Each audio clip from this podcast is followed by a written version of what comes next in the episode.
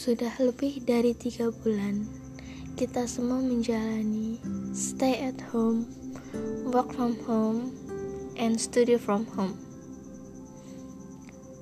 Sudah streskah? Atau malah terbiasa di rumah?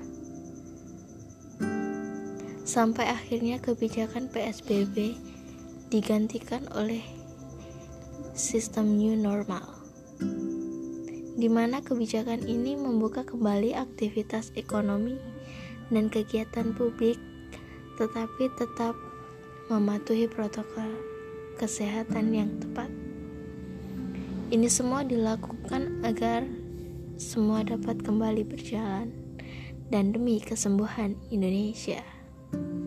Lakukan langkah kecil untuk membantu Indonesia pada perubahan yang besar. Perangi COVID-19, stay safe and stay healthy.